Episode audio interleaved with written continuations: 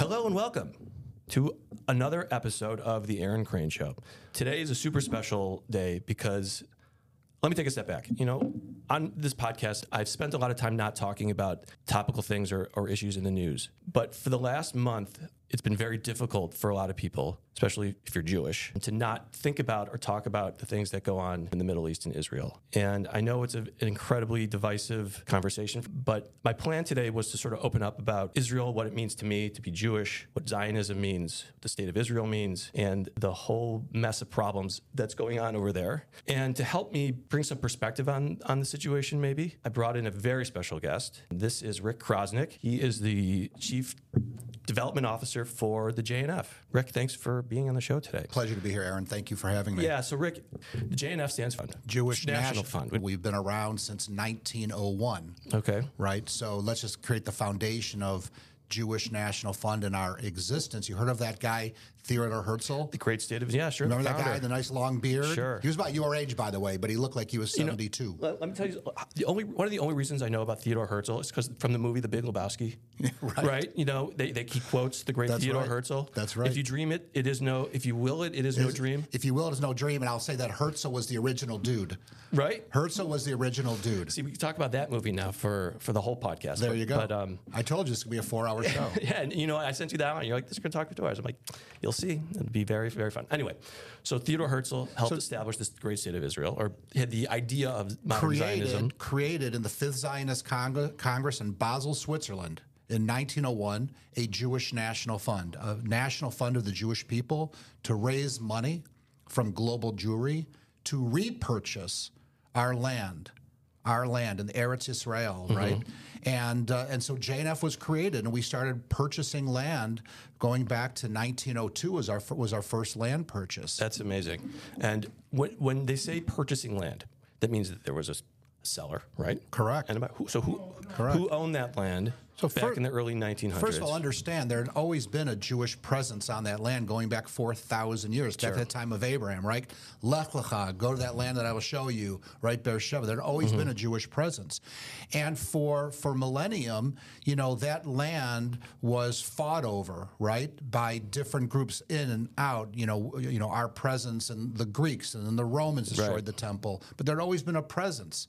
Um, and, um, and, and the Ottomans who controlled, you know, the land for over 2,000 years, but yet there was a presence, right? Sure. And then the British mandate and on and on and on, but there was always Jewish presence and only Jerusalem capital for the Jews for all of those years. Right. So, just some historical context, because I think this is important because when today, in today's sort of world of social media and news, when they talk about the modern state of Israel, it right. seems to start 1947, 1948 with the UN Yeah. partition plan, and they seem You did your homework. Well, come on. I, I, I've, I've lived this and breathed this for you know a long time period of my life. But what people I think forget is well, what happened before that? That's right. That's right. The But Ottomans and World War One. All That's that, right. that part of the story seems to be completely not By the way, not, to. not just the land that was, you know, called Palestine, right? But don't forget, after World War One, the French and the British carved up. You know, Palestine would be controlled by the Brits, and and Lebanon and. Transjordan, and and and installing their friends as leaders in these in these very places, right? But you said the right thing. The partition plan. Yeah. If you take a look at the actual map of Jewish National Fund land purchases, going back to, as I said, 1902 was the first land purchase, and you overlay it over the partition plan map, they match. In other words, the Shoah, the Holocaust, mm-hmm. was the emotional appeal to the world, right? For the Jews to finally have their homeland, right? That's that's the kind of the common narrative, right? Right. But the legal mechanism to make that happen were actually the land purchases made by Jewish National Fund. So the partition plan was land ownership by the Jews and land ownership by the by the Arabs, right? and listen, that's important because what you said there was important. You used the word Arab. The word Palestinian Right. didn't they didn't even use that word in the partition plan because there was no such thing for more or less. It was Correct. Just, it was just an area, Correct. But they called them Arabs. Going back to the time of the Romans, who named it after the Philistines, right?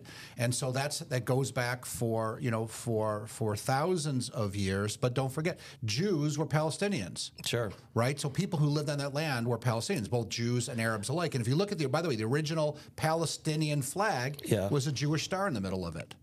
Unbelievable. because it's funny. My my dad's mother, my grandmother, she was she, you know she was born in Chicago. She was like a, a American, you know, but she would never when I would speak to her, she would never refer to that Israel as Israel. She would call it Palestine, Right. Because I think that's just what how she was raised. That's what That it was, was, called. the name I of mean, the land pre 1948. Right. I don't think she meant to call it to the Palestinian people that there was an there was an Israel Jewish state and a Palestinian state. That's was just what she referred to that area. So I think that was interesting context for me to understand like when people say the Palestinian, right, what what that means, who they are, how they identify themselves, what their culture is, and what their history is, because I think it's very much whitewashed and sort of not paid attention to by today's, I don't know, um, the youth of today who, who are very vocal on social media, not not in a in a very positive way. And the hundreds of thousands of Jews who are uprooted from their homes in Arab countries, right? They, they had lived there for a thousand years. Jews in Morocco and Iraq and the Persian Jews of Iran and in Yemen and on and on and on, in Egypt and on and on. There was a Jewish presence throughout that entire region and that land. And after the war, World War II, those Jews were displaced from their homes and went back to Israel mostly, right? yes, So there's always population disbursement and shift during during periods of war. Um, but you don't want to make this po- political, and and and I, by Right. the way, I don't think I don't think that is actually a political conversation. I think that's a historical a- Context. context. right. I think that's the, the point. I just wanted to, to sort of establish JNF, how it sort of established, and, and get a greater picture, an understanding of the, the actual facts of, of the history of that of that region. Right. So JNF was there from the very beginning to help develop the modern state of Israel. And as as landowners, you have to be a developer, right? So so Jewish National Fund, the original communities, the moshavim, the kibbutzim, the small communities, that was Jewish National Fund. Those old black and white movie reels, right, with the So soul. like digging to trenches. That's and, exactly what. Well, you know, the plow with one hand and a Right. rifle over the shoulder, or the tower and stockade communities. That's the story of Jewish National Fund, um, building infrastructure Sure. so people can live, and we still do that today. Jewish National Fund is rooted in the land of Israel. We are still heavily involved in the development of the land of Israel, and if we put, if we look at JNF in three different historical. Uh, uh, periods of time, right? There's the JNF of, let's say, 1901 up through the partition plan of 1947, right? Okay. Then there's the JNF of building out the infrastructure for this modern state and everything from agriculture to water, um, um, small Roads community roads, small community development, all of those types of things. Then there's the JNF of today, the Jewish National Fund of today. Right. And the way we look at it is we want to finish the job. About 75% of Israel's landmass lives on about 25% of the land. Right? Most if people go, be, go to Israel, they see how congested it is between Haifa, Tel Aviv, and Jerusalem. That triangle, which is only about 25% of the land, 75% of the population lives there. Increasingly expensive to live, very hard to make a living there and have a good quality of life. Um, Tel Aviv is one of the most costly cities on the planet, right? And cost of living in that area continues to grow. It's kind of crazy to think that today in, in, in Tel Aviv, it's more expensive per square foot for housing in Tel Aviv than in Manhattan, Unbelievable. right? So Jewish National Fund USA today wants to help the population shift to the Negev Right. and to the Galilee. We want to affect a half a million more Israelis living in the Negev and 300,000 more living in the north. That that's interesting because the, the geography of the area is important. You know, because you mentioned the control of water because that's an important topic that that's become sort of a buzzword that people want to talk about today, um, and electricity, and um, you know, so just shifting. We're going to fast forward a little bit to keep it relevant. You know, the events of October seventh, I assume, were incredibly shocking to you. You know, when when this happened, has JNF like was prepared for something like this? The, the the yes is that we have a ground game, right? Jewish National Fund USA has a has a big infrastructure presence in Israel. We have our own team in Israel. Okay. But let me set the scenario for you. Sure. Um, I'm not a great sleeper to begin with. So four o'clock in the morning, I'm not either. Maybe that's a Jewish thing. You know, your mind doesn't. Sh- you can't shut off your mind, right? for sure, because we do we do worry, right? Jews do worry. That's like you know four thousand years of our DNA. That's Right. just who we are. It's our makeup. But so f- it's four a.m. Saturday morning, the seventh, and I look over at the nightstand at my phone, and there must have been thirty-two messages on my phone. So as a Jew, what's the first thing? Like who died? Like literally, that's where your mind goes. Who died? Right? very sad. Who's trying to get a hold of me? Right. What's the problem? What's right. wrong? Who died? What? I should hear my mom's voice. Aaron, what's what's wrong? What's wrong? What's the matter with you? Is everything okay? Right? That's our that's our thing, right? So I, I grab my phone and I'm looking at my my phone in bed. My wife is sleeping. And I'm seeing all these messages that I can't make sense of. First, I'm bleary eyed, right? The brain's a little mm-hmm. fuzzy, and I'm looking. Now, our CEO, Russell Robinson, was on a flight. He took off Friday night to fly to Israel. He had a bunch of meetings throughout that week. Okay. And so he was flying overnight. And then there's messages from Russell, but he should, he should be in the air. So nothing is making sense to me. And I'm piecing together that there's something happening. Something bad is happening. You know, so I immediately go to Times of Israel, right, and Jerusalem Post, and I start seeing what's going on there. Mm-hmm. So here's what happens to JNF. Within two hours of Hamas breaching the first fence line, our Israel operations team put together an operations center. We actually um, own a high school in Israel. It's um, it's a, uh, a study abroad program Okay. called Alexander Muss High School in Israel, and a bunch of your listeners, kids, have probably gone on the program. It's a study abroad for American high school kids. We've got our own campus um, in in the suburbs of Tel Aviv, a town called Hod Sharon. Okay, I've So heard of it. within two hours, we set up an operations center there. And Russell is communicating with our team from the air. Um, an hour later, I'm sitting, laying in there in bed and put together an emergency campaign. Wow. The first thing that our operations team did was starting to um, uh, uh, um, find out available housing. We knew that there was going to be a, there, there was going to have to be an evacuation of these communities, so we started looking to try to find lists of hotels available and and um, in Moshavim Kibbutzim available housing there. People had extra rooms. When you say Moshavim, because that's you know a word that not everybody might not, not know. I know I didn't learn that until I sort of became more basically involved. a small Moshav, agric- right? yeah it's basically a small agricultural town is basically what it is Okay. Mm-hmm. small community small village usually you know more no more less than a thousand people Sure. right and it's typically around agricul- agriculture not necessarily it's a term that would be used in israel um, but we knew there was going to have to be a, ma- a major evacuation so we're just we are trying to find available then finding transportation companies buses vans to get people out nobody told us to do it the one thing about a not-for-profit is often you can be much more nimble Right. than the government can, right, with all of its bureaucracy. So we just leapt into action, started finding available um, housing, started getting families out that had not yet been impacted by Hamas, um, started moving them. Um, and then that's that's just the adrenaline takes over, right? And then what do they need? How do we support them? A lot of them left with just the clothes on their backs. right.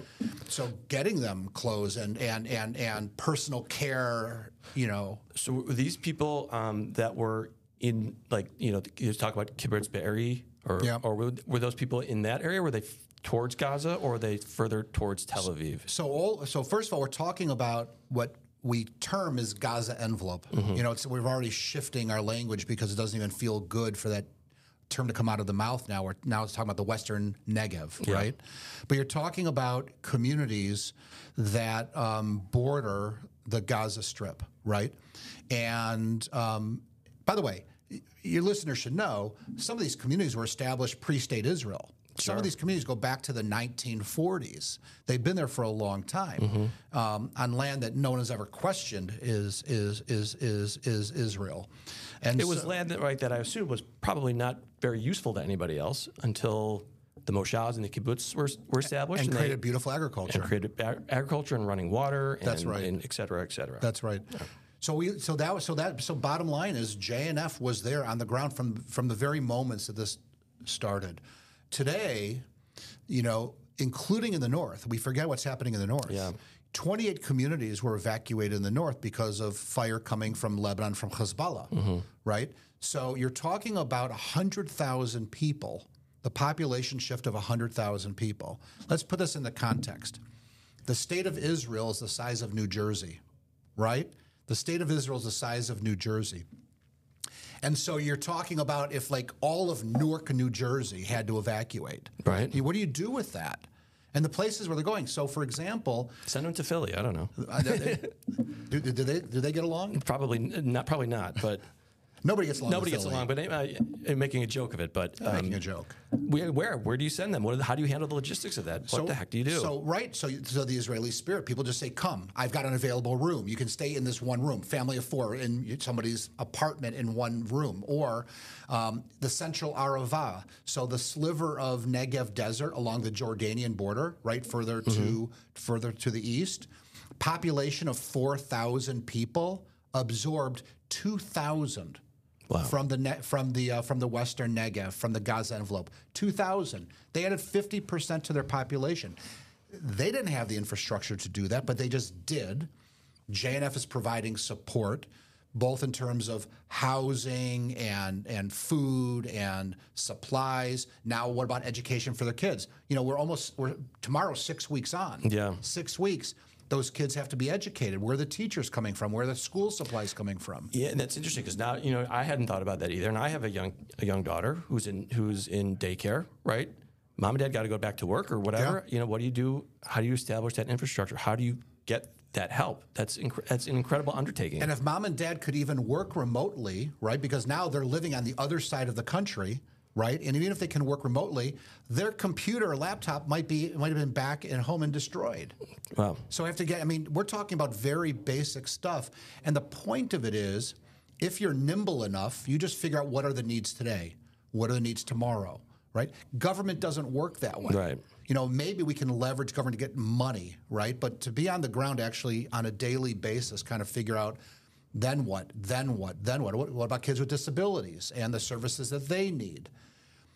Something's very interesting. We started working on a um, a post-war contingency plan two weeks ago. We call it Livnot Biachad, build together. Now we don't even know what that's going to look like, but we know we have to start generating ideas, and we don't know when the war is going to end. But we know there's going to come a day after.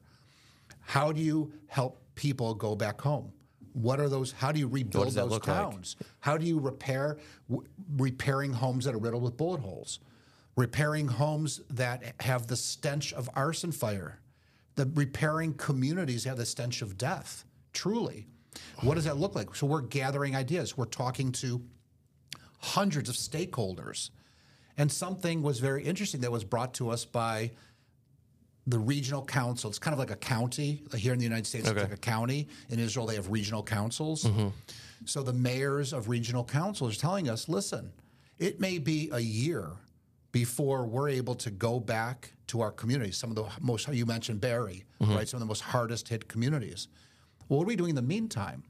Because it's not sustainable for a family of four or a family of five to live in one room at somebody in somebody's home, right? In the goodness of their heart. It's not sustainable even if they've got, you know, a small trailer they're living That's in. right. At some point, you are you're welcome, and it's just like it's like enough already. You gotta, That's right. You got to move on. So we're talking to our partners now about building, you know, midterm housing, like you, using prefab construction Sure. to build nice houses, but it can be done very Quickly rapidly in communities where we've already done infrastructure. So communities, so families have, you know, a nice home with the space they need for the next year, eighteen months, two years. and where, like, where physically would those would those properties go? Well, I mean, if you, you know your listeners may not know the geography so well, but you know communities that are further to the east and a little south, uh, bigger towns like Arad or Yerucham for your f- uh, uh, listeners that are more familiar with Israel. Um, in regional areas like Ramat HaNegev, which are, again just a little bit further to the east of the Gaza envelope, but places where there's large landmass where we've already done ground infrastructure. You can't build a house unless there's water, sewer, electrical. But JNF actually does all that stuff on the ground. That's incredible.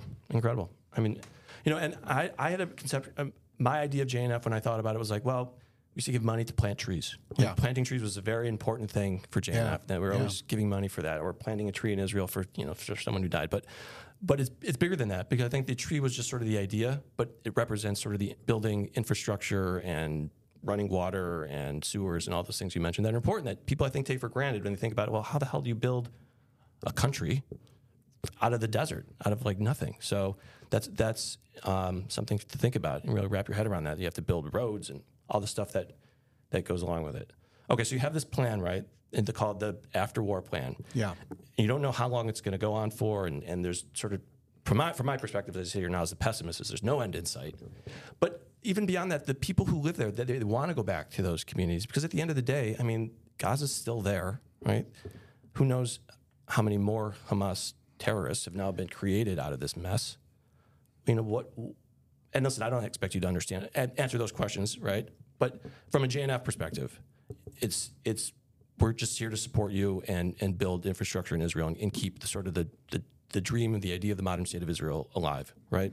Let me tell you the story of kibbutz Nahal Oz. And th- what's interesting because kibbutz also is, is, a term that I don't think people quite understand, Right. Right. And to me, and I'll tell you what it means to me. Right. Um, it's sort of like a socialist society where people are farmers, and it's a community that the modern state of Israel used to develop land in an area that was a desert that nobody wanted to even look at because it was nothing going on there. Right. So back in the day, that would be a good description. It's changed a lot, right? So you know, way back when, a a typical kibbutz was a social collective, right? That everybody works on the kibbutz, everybody's paid the exact same wage, everything goes into the pot. You know, the kids are cared for by the collective community. That's kind of then. Yeah, it was like this hippie idea, and, and I thought about it in college. I was Yeah. gonna go join a kibbutz and and and, um, and pick carrots for It's kind of a cool, a cool, cool existence, by the way. Well, as I've sit here now, I sort of I'm, I regret not doing it because it would it have could been still happen. It could still happen for you. Dream big. Dream big. I'd be like, Mom, guess what? I'm gonna go milk cows and and via social a hippie on Israel, but I won't. It's scary now. I don't know if I would, but But today, today, it's, today's not really that, and and and there are very few traditional kibbutzim, which is the plural term for kibbutz. Very few remaining today. Think about just small town. right. It's small town with a social ideal, right? In other words, um, it's people who want to live together as neighbors. Most people work outside of the kibbutz. You have entrepreneurs, business owners, high tech people. Yes, there's still agriculture and there's still farming and light industry on some kibbutzim. Most people are living outside, but what they want is the feeling of neighbors and this this idea of this beautiful collective social world that they can do only in a small town. Think about this. Um, you know, we live here in Chicago, right? I mean, you're in Highland Park. I, mm-hmm. I live in the city now, mm-hmm. but but the idea of you know pe- neighbors looking out for one another it's not the same right I, I actually once saw the study about architecture Yeah. and how architecture has changed because humans have become in the united states become more insular back in the day you had a front stoop Sure. the front porch, right? Everything was designed in neighborhoods to be out in front. When I was a kid, go play, go play with your friends. Go play in the stickball street. on the- on the stoop. Yeah, go go play in the street, whatever it was. But you know, but you had there were there were hundreds of pairs of eyes looking out for every kid, right? So you have to worry about it. just just Yeah. come home for dinner, Right. Come home when it's dark, and so we built so to be out front. Then architecture started changing. The front stoop started going away. Houses were moved forward to build what? A bigger backyard in the back in your house, right? With typically a fence, fence. around it, right? So so the thought process of the collective, the community, people caring for one another started changing. It was more insular. On a kibbutz, it's still really important to them. The, the idea of, you know, this is a great place to raise a family, right? That we all look out for each other. So the social fabric is so critical to the concept of a kibbutz. So I was going to tell you the story about kibbutz Nahal Oz because you're it connects to where do we go from here and what does the mm-hmm. reconstruction look like. There's a roadmap. Nahal Oz is a community right along the Gaza border. I go there. I've been there many times. Here's the fence line to Gaza, and there you can see Gaza on the other side and villages in Gaza. In 2000, I think it was 17, was Operation Protective Edge. Sure. Right? So that operation lasted about um, just under two months, a little over 50 days. Okay? This is the operation where the terror tunnels became very uh, well known. Right. That became like the buzzword. Was That's what we're going to talk exactly about the, right. the terror tunnel. Sure. because there was a there was a um, a, uh, a a fight with IDF fought with terrorists outside of the gates of Nahal Oz. Um, Hamas terrorists who came out of the tunnels popped up, and there was a firefight. Um, nobody penetrated into the community like this happened now. Mm-hmm. But the last casualty of the war was a 12 year old boy Right. who was killed from shrapnel from a Hamas rocket on the very last day of the war in Nahal Oz. Now, JNF has been working very closely with that community. We have a housing development fund that works with communities who want to expand and build new residential housing. Topic for another day. Right. I was going to say that's a, But that's early, you heard that word settlement. People early in the very, spring of 2017, we were working with them on expansion plans. They were at full capacity, and they wanted to build new housing to bring in new members. The war happens, protective edge, those plans get stalled.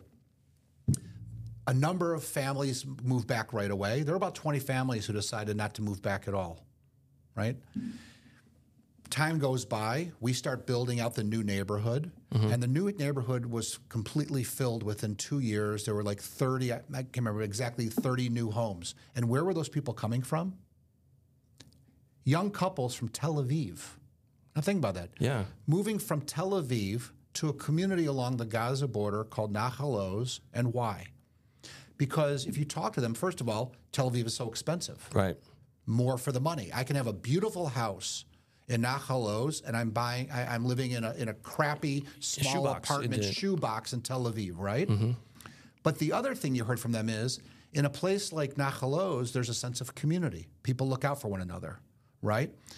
In Tel Aviv, like any urban city, who's looking out for your kids? And you're worried and when the kid goes to school and are they coming home and how are they getting to school and getting back? Sure. It's it's a big it's, a inner big city concern. problems, right? Inner city problems. And Tel Aviv has got big city problems like any big city. Mm-hmm. But in they used to say, they used to say, it'll be interesting to see how they characterize things six months from now and a year from now. They used to say at Nahal Oz, you know, it's 95% heaven and 5% hell. That's interesting. 95% heaven, but they would take the 95% heaven.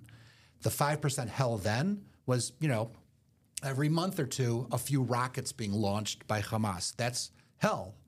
Now that they they've moved the bar, Hamas has moved the bar on what hell means, right? Because Yeah. then it was a few rockets. Okay, you go into your safe room, you go into the bomb shelter, and then you get the all clear and you go out and get on with your day.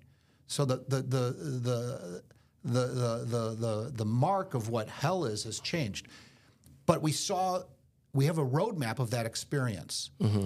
It will take time, and there are going to be families who who idealistically say they're not going to they're not going to beat us. We're moving back the minute we have an opportunity. There are going to be people who will be more cautious. There are people who have very deep, deep psychological issues, and some may never choose to come back.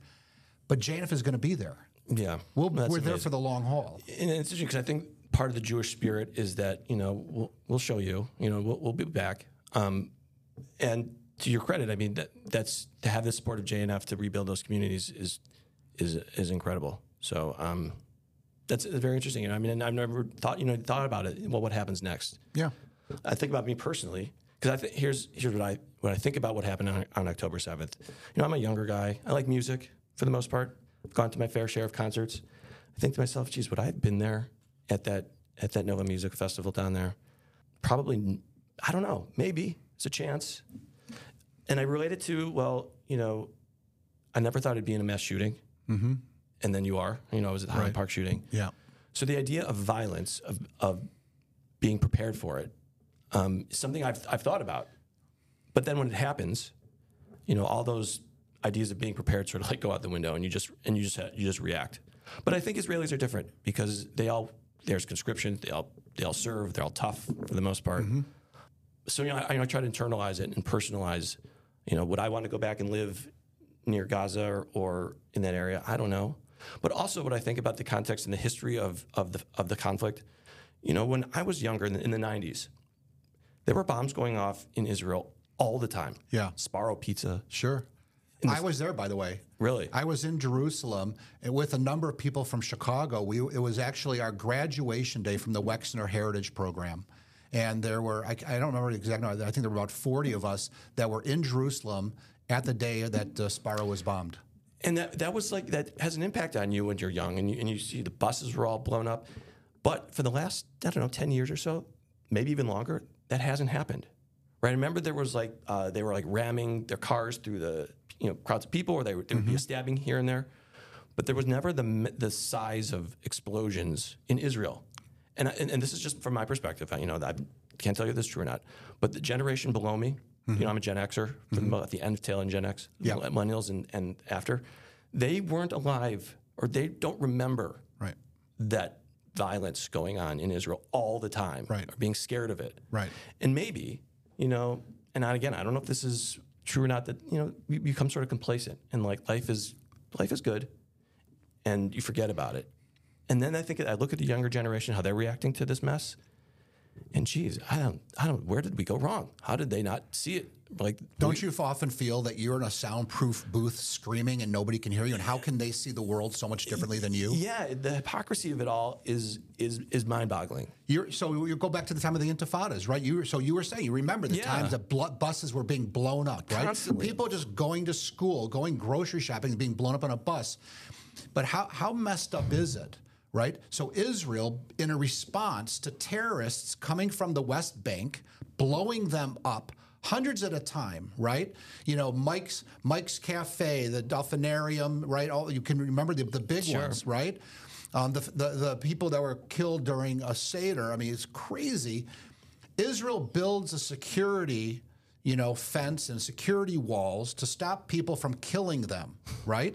And then Israel's maligned for having, you know, security walls because they were coming to kill us. Now, all of a sudden, Israel's an apartheid state, which is a whole nother farce, but that we get into another Sure, time. sure. But so you keep bombing me, killing me, coming in and and and and, and butchering our people on buses going to work. We build a wall to stop that. And by the way, therefore, violence is, is lessened on both sides, but we're much maligned, right?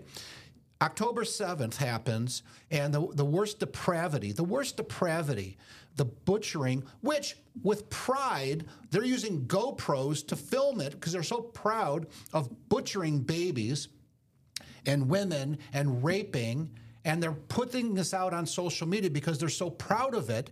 And there are people who can't even condemn that action, right? And then Israel's supposed to appease the very people who are butchering and murdering them. And I don't, so I too often feel like I'm in a soundproof booth screaming and nobody can hear me and don't understand the narrative that, that the victim has caused, has caused their own victimization. Sure. How messed up It is is that? messed up. And I think about well, then why does that happen? Like, does does Israel have a PR problem? It's like why why can't they seem to get it right? The story, and maybe they do, but maybe it gets buried under all the bad stuff. But it, it's or maybe just people are inherently anti-Semitic. Like that's just that's just part of our existence of living on this earth. Is there are people out there who hate us, who hate Israel, regardless of whether you disagree with the, the government of Israel. At the end of the day, it comes down to they hate us. But there are also when we, when we say the, the, the they. The- the- all right. Oh, no, no, no. But listen, it's important because the good news is there's a lot of they who have risen up to support and the allies. And let me tell you something. October 7th is horrific, and there have been other periods in our history horrific. But you know, when periods like that happen, the good news is they come out from under the surface. At least you can name them and you can identify them. That's- and you know that anti-Semite who was below the surface, who might have been your neighbor or in the person in your office in the cubicle next door. Now they feel emboldened to be able to speak out. Right? They feel that they are in good company. That they can they can they can put their anti-Semitism Right. with pride out on the table. You know what I say? Good. We know who you good. are. But but it's also interesting because, and I don't know if you've experienced this with people who who make an, a comment sort of like, um, you know, I live in Highland Park, and I've had this happen a few times. So people, oh, he must be a rich Jew, and they don't mean it negatively, right? That's just It rolls off the tongue now, though, it doesn't rolls it? Just rolls off the tongue though. But the deeper meaning of that, where does that come from? Well, why do you say that? And that's all rooted in this horrible PR problem that maybe Jews in Israel have of You know, that the- were you know successful or Israel whatever it is. a Israel gets a bad rap about PR. The fact of the matter, it's baked in. It's four thousand years of being baked in, as the Jewish people were always created. They were the other, the other. And Jews as the other was just deep into the psychosis. And over time, you know, different phrases you said. You know, you know, remember the old term "Jew down," right? Yeah. All these these narratives about these classic tropes about Jews. This is stuff that people have just picked up. They don't even know the genesis of it.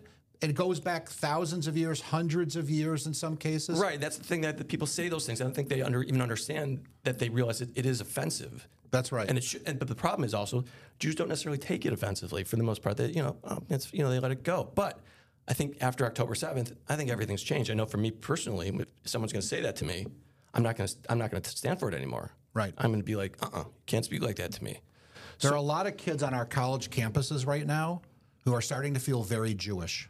Right. And it's funny because I was, before you came in here, I was scrolling through social media, which is never a good idea. But Matisyahu, who, um, you know, very famous rock star, reggae rock star, you know, he, he started his career. He was he was very Chabad and he had the payas and the hat and the whole thing. He became less so. But I think he said after October 7th, he's he's returning to his roots of becoming more more Jewish. And, and the thing is, when horrible things happen like this, they do end up uniting people, the Jews. People return to, to, to shul and prayer and all that stuff. So, But I think that what happens and I'm making is, a joke, I, you know, but No, of course, but people do want to come together, Right. And people want to be together. They want to be connect with their allies. They want to, they want to hug their family, and they want to they want to know who stands with them. People want to be with people who have sh- similar values, Sure. right? And so, you know what? Good. I know what I know what your face looks like, and I know what your name is, and I know who you are and what you represent, and um, and uh, you are you are not part of my family. You are not in our tribe. That's true. And listen, social media has been, I think, a terrible thing in terms of uh, advancing a narrative of violence and, and really, really bad stuff. Because, I mean, I know on my social media, I see a lot of a lot of really frightening things out there, um, especially the stuff that happened um, on October 7th. But we don't have to go, though. Let's try to keep it a little more positive, right? Hey, you went dark. You went really Well, dark. Well, listen, on I, me. you know, I tend to go dark because, and I think about this because I think about the history of of me, right, and how I relate to being Jewish and the stories I've been told, and I'm sure other people who are my age have been told. You know, when I was a kid in the in the '80s, the Holocaust wasn't that far removed. I mean, it was 40 years ago from then, and now here we are. You know, some years from then. So, as a kid, and you hear those stories, you think, "Geez, that was only 40 years ago." that can never happen again. Nothing like that will ever happen again. That seems impossible. Mine, you know, there's just no way you can wrap your head around it. But the story of of of, of Jews always seemed to me in the background. Holocaust, violence, terrible things, buses being blown up in Israel, um, you know, and then things happening here, 9/11.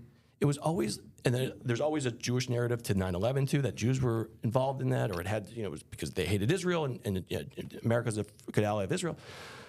So, from my perspective, the story of of Jews always in, involved these terrible things happening.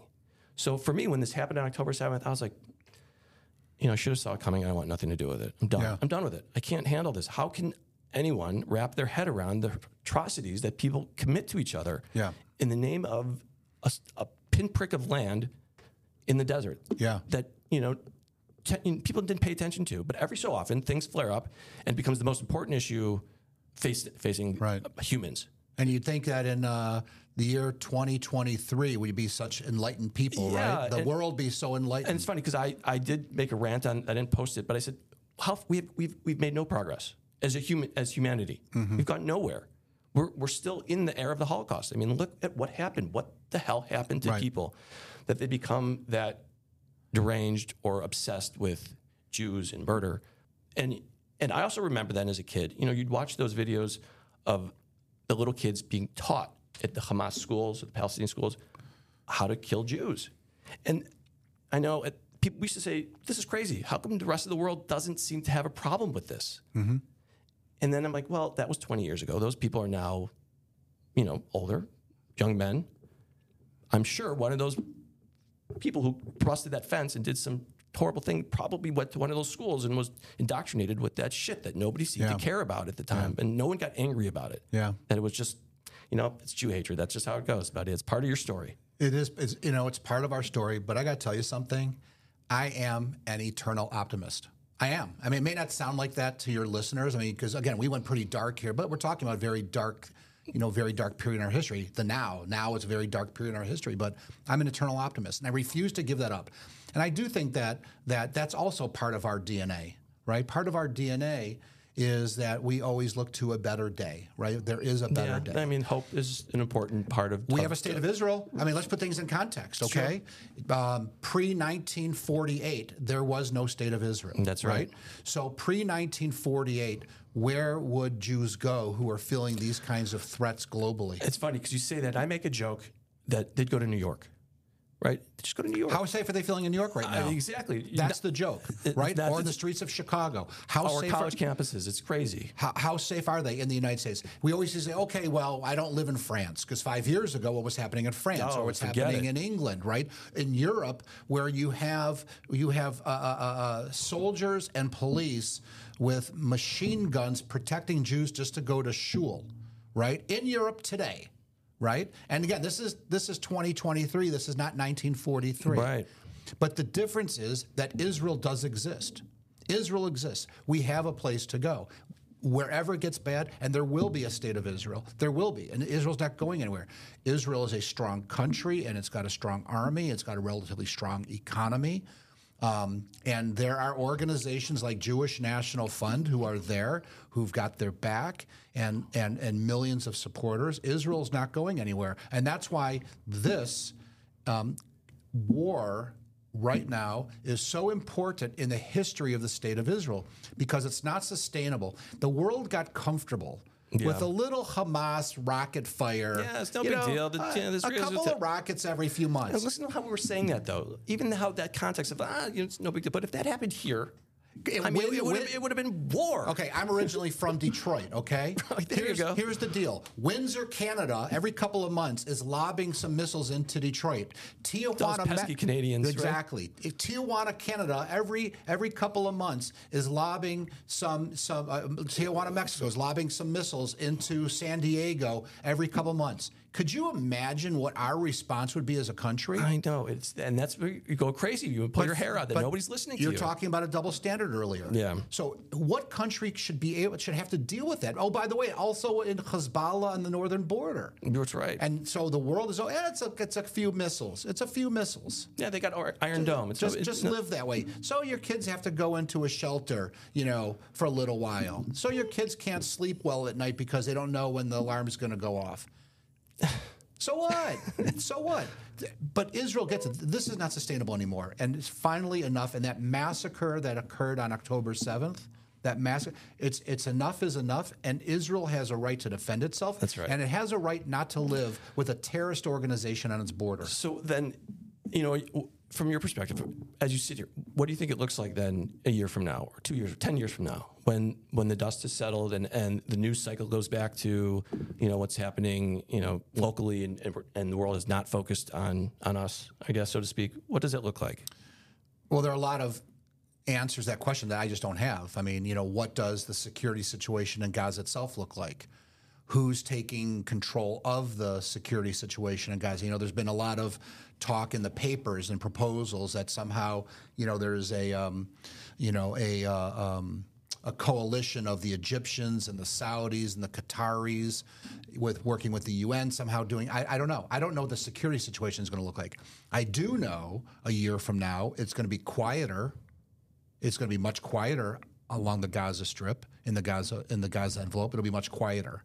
I do know that a year from now there's going to be heavy construction happening, and I think there's going to be a response from Israel to build up even stronger the Gaza envelope, and that's typically the Israeli, you know, ethos, right? Right. When we get slapped, we slap harder, and part of that is also economic. I think that there is going to be a flurry of economic development in the Gaza envelope.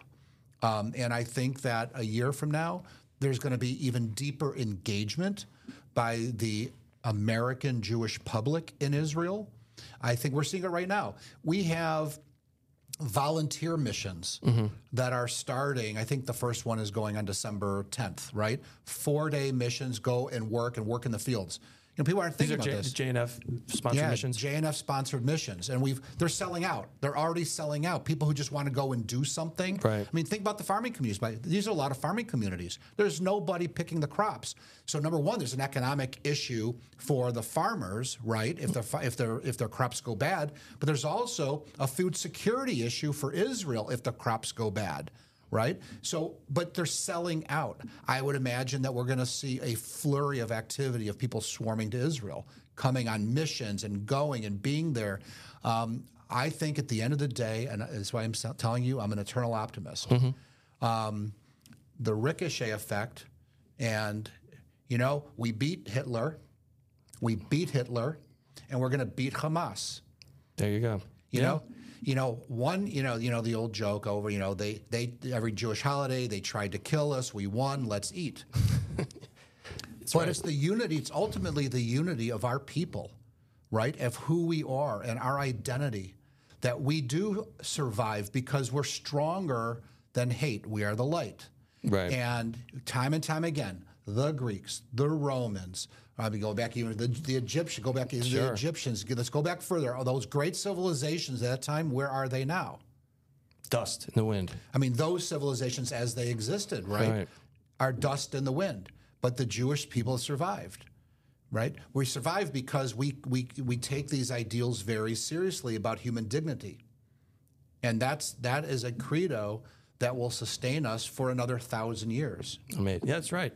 Got, you know, thank you for saying that because I sometimes I need to hear that because you know, That was a pretty good riff. That was good. That, that we're gonna put that on social media. I kinda We're- like that one. You know, yeah, listen, it was. I hope. I, oh, you know what? I wasn't recording.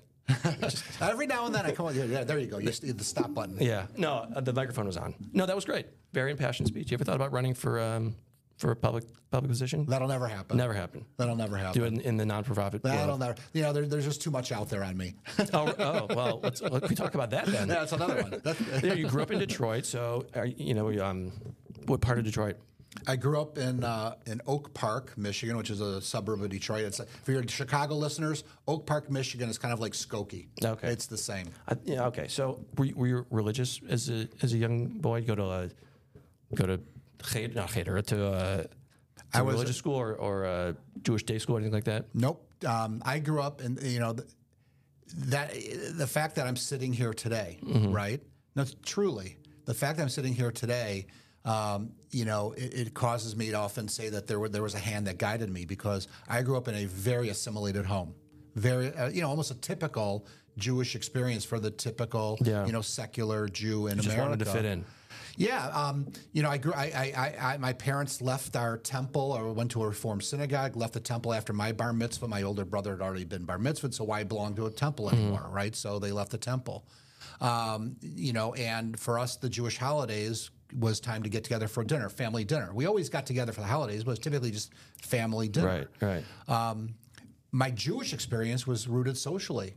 You know, Oak Park, Michigan, like Skokie, a lot of Jewish families, so many Jewish friends, right? So I went to the Jewish Community Center because that's where my friends went. I wanted to play basketball, right? I went to Jewish summer camp. A shout out to Camp Tamarack. Um, Where's that? Is that camp Tamarack is like the, the Detroit version of Camp Chi. okay? Right. yeah. So, um, but I went to Camp Tamarack because that's where my friends went. Right. Right. That was those were my those were my Jewish connections. I went to uh, a college, Central Michigan University, Mm-hmm. Fire Up Chips. Um, very few Jews at the time on that college campus.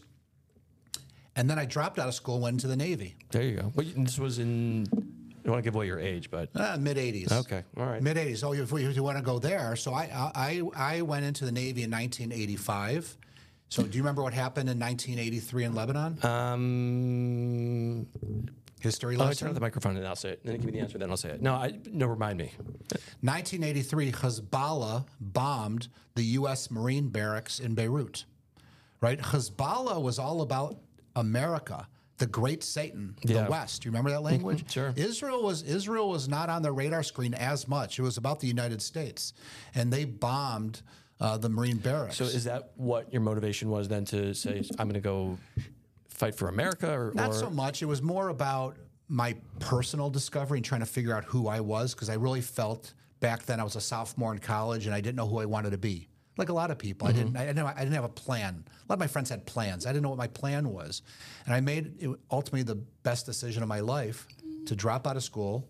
I went into the Navy, spent four years on active duty, um, aircraft carriers in the Eastern Mediterranean. that to me that's forget. You know, I was the Top Gun generation, so the Yeah. idea of, of That was the Air Top Gun F-14s. forget it. That's I would love to spend a night Yeah. or two on, on on the deck of a Yeah, Of I was on aircraft the. USS Nimitz, then the USS Theodore Roosevelt. I Wow. was an A6 intru- A6 intruder squadron. We were making circles off the coast of Lebanon. That's what we were doing back in the day. What um what was your your job on, on one of those ships? Don't make a joke, but I was I was an intelligence analyst. So there's usually a joke, you know, about naval intelligence. But It's lost on me, but I was going to make a Jew joke. Of course, you did intelligent oh, Jewish. yeah, of course. Um, All right. So how, how long were your tours be on on, on, on that ship? I, I, was, I assume it was an aircraft carrier, so it was thousands of people, right? Yeah, thousands of people. So it varied, but um, I can tell you this: in um, in 1987, I was at sea nine months out of 12. It was a, it was a, that was a long, long tour. And did you get to see any any daylight, or did they keep you sort of like below deck and okay. Every so often? Every every it was long days. It was 12 hours on, 12 hours off, unless we had a port call. Um, long, long days. But that is what actually started my connection to Israel. And working on those ships, because and I'll make another Jew joke. I would assume there weren't a lot of Jews in the, but maybe I was wrong. This is just my again my preconceptions of Jews and who we are and where we where we do the, where we flourish. And I would think that maybe na- Navy um, battles or on ships probably isn't where you'd find a lot of Yiddishkeit. I would tell you that the U.S. military mirrors, you know, um, demographics in the United States. If we are just under three percent of uh, of, Amer- of American of, of the American population, U.S. population, um, we're probably about five percent of of military. Um, service. I can tell you, like you know, I, I knew a number of Jews who were in my squadron. Um, our in, our intelligence department was a department of four people, uh, and when I first came in in '85, two of us were Jews. Wow. Um, there were a couple of Jewish pilots Okay. um, that I got to be familiar with. So you know, our presence is, is it mirrors American society. And so in the 80s, then, you know, there, uh, there wasn't, beside that bombing, there wasn't any major conflict. But at the end of the 80s, right? Nine, I think the Gulf, first Gulf War was 90 or 91. 91. 91. The Saddam Hussein brought Yeah. Uh, George Bush the first. Yeah. Did you, were you um, stationed on a boat during, during the So I was time? in the reserves at that time, and actually, I was back in college when I finished my active duty. I went back to school to finish my degree. So I was, and I was in the reserve duty. You know, once a month, I would have to report for duty. Two weeks in the summer. So it's kind of interesting. Um, my reserve duty in the summers book ended Desert Storm, and so um, before the U.S. the U.S. came in to uh, to help uh, uh, um, eradicate the Iraqis from Kuwait after their invasion. I was actually on the East Coast in Norfolk, Virginia, doing pre-prep planning for the U.S. response. wow. It was a nice, tidy little war, right? And then when the war ends, that the next summer when I went back, I was doing bomb damage assessment and doing you know follow up plan, uh, um, you know uh, analysis from the war. So it was kind of bookended. So I never I never had to go over there. I was never I was I did my part, but I did it from the safety of a two week assignment in Norfolk, Virginia. You know, and I remember as a kid watching. That was really the first time that um, war was sort of was broadcast in that respect. Because I remember, they, you know, they, they, those those images of, of the missiles going up from, Yeah. from Ba- I don't know if it's Baghdad or you could actually watch the missiles going into the building. Right, and that was you know, and that was sort of the beginning. I think of the end of like, oh gosh, then I think we're a little too much involved because that war, you didn't really see any. I assume there were horrible things that went on, but as Americans, we you know we didn't see that. It was like way over there, and we didn't have we didn't have phones. Or It was on media. TV, but it wasn't on social media. It was on 24 social hours media, a that's day. right. I remember there was like there was a um, there's Saddam had like killed a whole bunch of people that were on a road somewhere, and they I remember seeing images of that.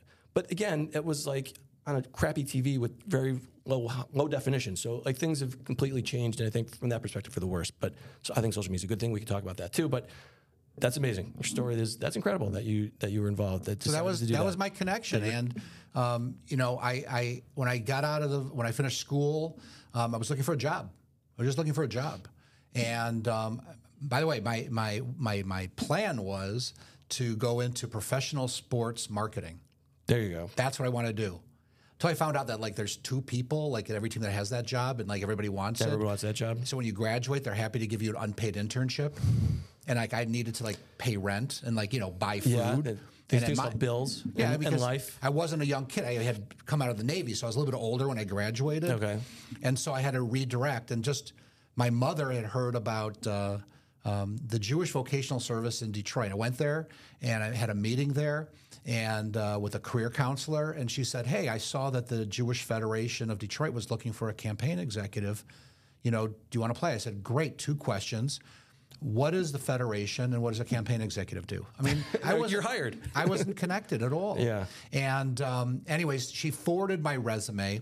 They brought me in for a bunch of interviews, and it's really kind of crazy they decided to hire me. But this is a true story.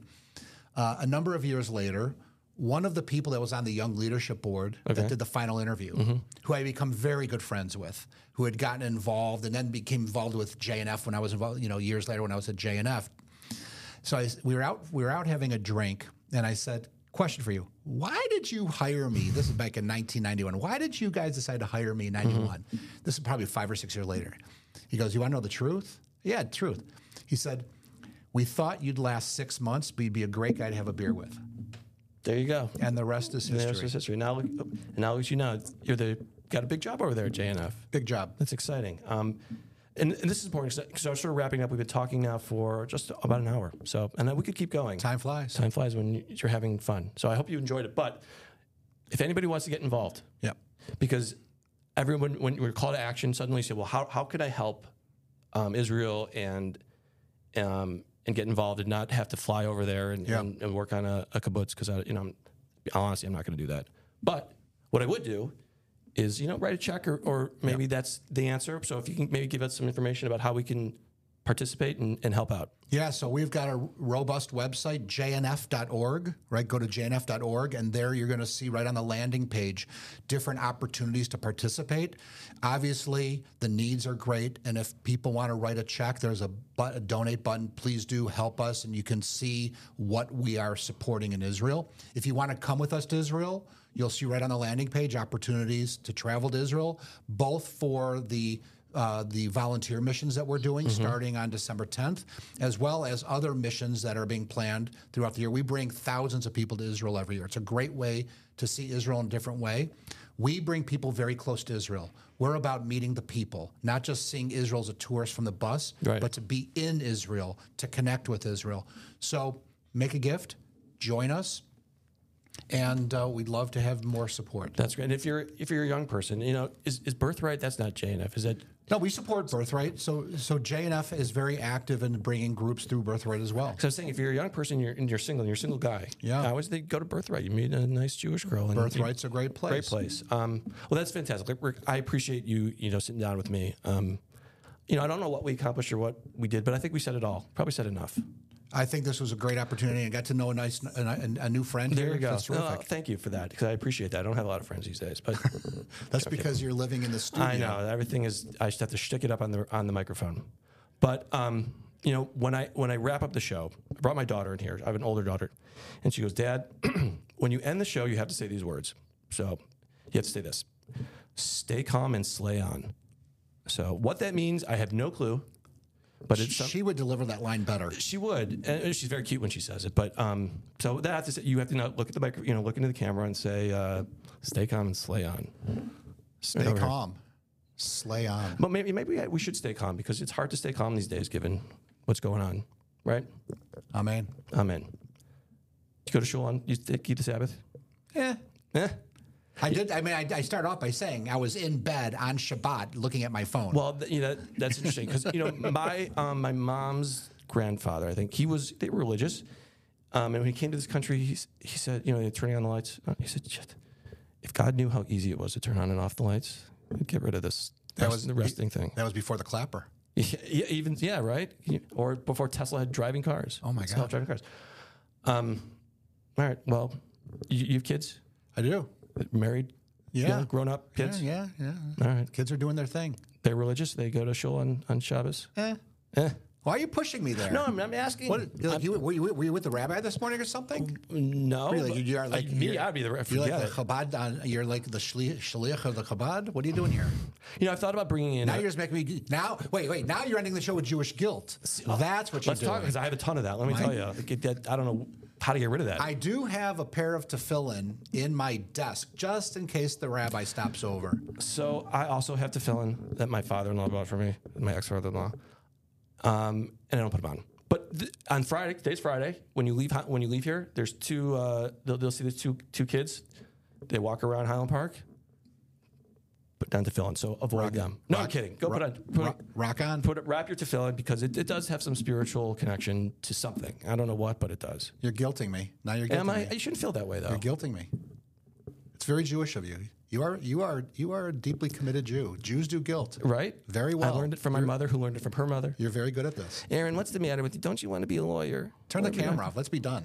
I'm, I, I, I, this is also a problem. I can never turn the camera off because I want to keep going. Like, I, I- if I'm, in a, I'm, I'm on, I've got my groove on. I mean, I'm you got like riffing. you've got you have like you've like got all the Jewish guilt bubbling up inside me today on Shabbos. on shot. Well, now's the opportunity to go have a nice Come Shabbat man. and um, go to shul tomorrow. All right. And who knows where they are in the Torah portion? Maybe what it's. Oh, they're probably around um, Vayetze.